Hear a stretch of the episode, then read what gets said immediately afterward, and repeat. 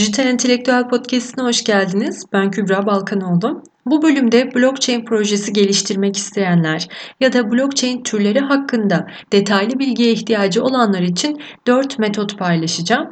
Ayrıca blockchain bilgi kaynakları, semineri ve konferanslarından önerilerim olacak. Öncelikle küçük bir hatırlatma yapayım. Blockchain teknolojisinin ne olduğunu anlattığım podcast başlığı Yeni Dünyanın Dijital Üstü Blockchain. Blockchain teknolojisinin hangi sektörlerde ve bu sektörlerin hangi alanı için kullanılabileceğini, Türkiye ve dünyadaki blockchain projelerinden örnekler paylaştığım podcast başlığıysa blockchain teknolojisinin yapıcı potansiyelini fark et. Oldukça detaylı bilgilere yer verdim. Dinlemenizi öneririm. Kolektife faydalı olmasını dilerim. Şimdi gelelim konumuza. Aklınızdaki bir projeyi hayata geçirmek istiyorsunuz. Ama sizin projeniz için bir blok zinciri altyapısı gerçekten gerekli mi? Hangi projelerde blok zincire ihtiyaç vardır? Önce bunu belirlemek gerekiyor. Blok zincir neticede bir veri tabanıdır. Dolayısıyla temelde veri depolama ile ilgilidir. Eğer projenizde veri depolamaya gerek yoksa blok zincir kullanılmaz. Projenizde veri depolamak gerekiyorsa ama bu veri girişinin sadece tek bir alanda yapılması yeterliyse yine projenizde blok zincir kullanılmaz.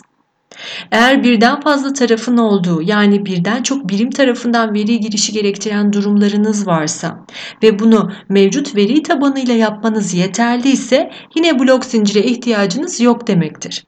Bunların dışındaki projeler için blok zincir teknolojisini düşünebilirsiniz. Peki blockchain network'ü nasıl kurulur ya da diğer bir deyişle blockchain türleri nelerdir? Araştırma yapmak isterseniz önünüze daha çok İngilizce kaynak çıkacağından İngilizce isimlerini de ifade etmeye çalışacağım. Blockchain network'ü kurmanın şimdilik 4 yolu var ama gelişme çok açık. Bu arada ben dahil birçok kişi blockchain diyoruz ama aslında blockchain olarak telaffuz ediliyor. Blockchain networklerinden ilki konsorsiyum blok zincirleri, diğer bir adıyla Consortium Blockchains. İzin verilen blok zincirleri de denebiliyor. Yani permissioned blockchain olarak da ifade edilebiliyor. Daha çok business yani iş sektörü için en uygun blok zincir çeşidi olarak görülüyor. Konsorsiyum blok zincirleri aynı işletmedeki birden fazla kuruluşun faaliyet gösterdiği bir ortam için en uygun blok zincir çeşidi. Örneğin bir grup şirketi gibi çoklu organizasyonlara uygun. Konsorsiyum blok zincirlerinde blok doğrulama ve uzlaşma işlemlerinde tek bir organizasyonun yerine önceden belirlenmiş bir grup karar verici olarak bulunuyor. Yani fikir birliği dediğimiz konsensüs süreci önceden seçilmiş bir grup tarafından kontrol ediliyor. Kimlerin ağa katılabileceğine ve kimlerin madencilik yapabileceğine bu grup karar veriyor. Bu yapıda blok doğrulaması için bir bloğun sadece yetkili grup tarafından imzalanmışsa geçerli sayıldığı çoklu bir imza şeması kullanılıyor. Bu blok zincir sistemi ayrıca esnek yapıdadır. Çünkü blockchain'i okuma ve işlem yapma hakkı herkese açık veya katılımcılarla sınırlı tutulabiliyor. Bu blok zincir çeşidini birbirleri arasındaki iletişimi kolaylaştırmak isteyen kuruluşlar tercih edebiliyor ve işlemlerin gerçekleştirilmesi veya bilgi aktarılması için ortak bir zemin sunuyor aslında.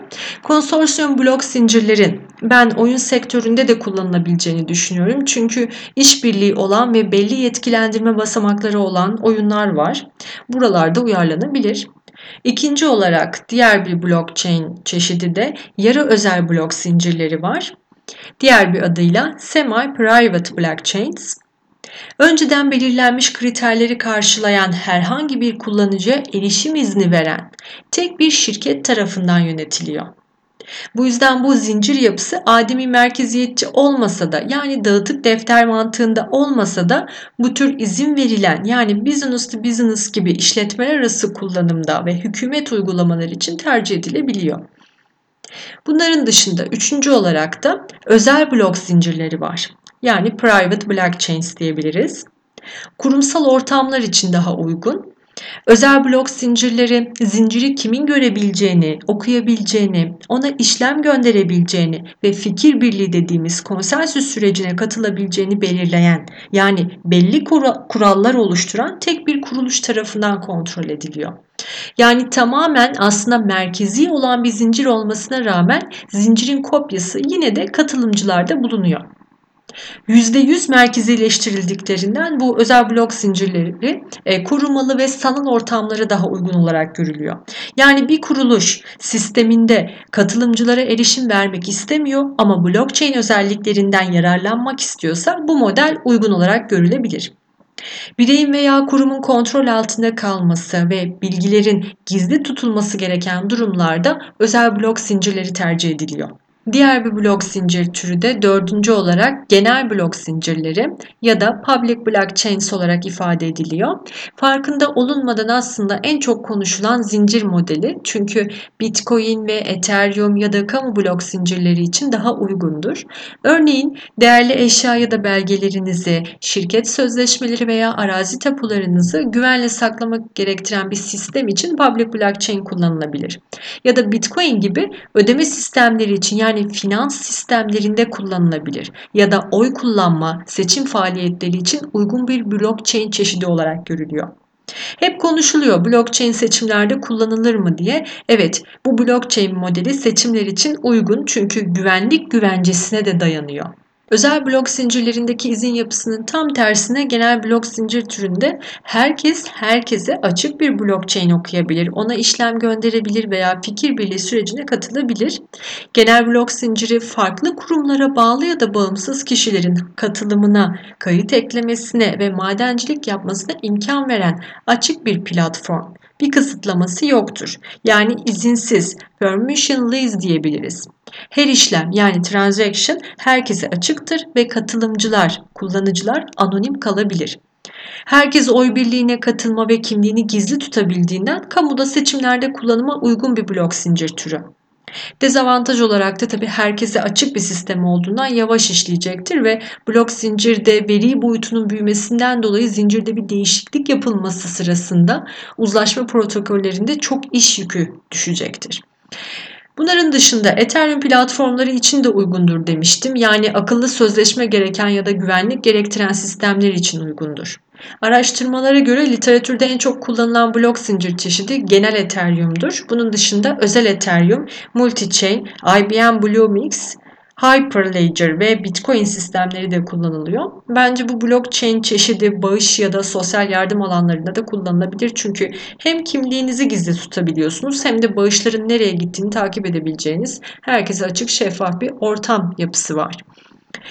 Evet, bunların dışında blockchain teknolojisi bilgi kaynakları, seminer ve konferanslarından da biraz bahsedebilirim. Blockchain güvenilir bilgi kaynakları için tabii ki ilk etapta akademik makaleler çok değerli olacaktır. Bunların dışında geleneksel medya kaynaklarını inceleyebilirsiniz. Büyük küresel danışmanlık firmaları, stratejik araştırma kuruluşları, merkez bankaları başta olmak üzere bankacılık ve finans kuruluşları, kamu kurumları, küresel teknoloji finans firmalarının raporlarını, analizlerini, çalışma etkinliklerini takip edebilirsiniz. Ama çoğu İngilizce olacaktır. Eğer Türkçe kaynak arıyorsanız Blockchain Türkiye platformu ya da Fintech İstanbul platformu, TÜBİTAK, BTK, Blockchainist Center, Avrasya Blockchain ve Dijital Para Araştırmaları Derneği ve Binance sitesini takip edebilirsiniz. Bunların dışında OECD sitesini takip edebilirsiniz. OECD Türkiye'de Ekonomik Kalkınma ve İşbirliği Örgütü veya İktisadi İşbirliği ve Gelişme Teşkilatı olarak bilinen uluslararası bir ekonomi teşkilatıdır. Podcast'in açıklama bölümüne bu isimleri bırakacağım. Ayrıca seminer ve konferanslar için de Blockchain Ekonomi Konferansı'nı ve Dubai Blockchain Zirvesi'ni takip edebilirsiniz. Ayrıca Webrazis Summit 2020 internet konferansı var bu sene. 21-22 Ekim 2020'de online yapılacak. Bunun dışında Fintech konferansı var 16 Aralık'ta Hilton İstanbul Maslak'ta yapılacak. Katılım ücretli oluyor ama geçen yıl e, konuşmaları YouTube'da canlı verdiler ve ayrıca konuşmaların çoğunun kaydını zaten YouTube'a hemen yüklüyorlar. Katılamayanlar bu şekilde de faydalanabilir. Bir de belgesel var. Belgeselin adı Inside the Crypto Currency Revolution ya da kripto para devriminin iç yüzü olarak YouTube'dan da izleyebilirsiniz. Belgeselde kağıt paranın ve kredi kartlarının yerini Bitcoin ve türevlerin nasıl aldığını anlatıyor. Evet, bu bölümde anlatacaklarım bu kadardı. Yeni teknolojiler ve dijital dönüşüm hakkında detaylı bilgiye ihtiyacınız olursa wupodcast.com sitesini inceleyebilirsiniz. Kendinize iyi bakın. Sevgilerimle, hoşçakalın.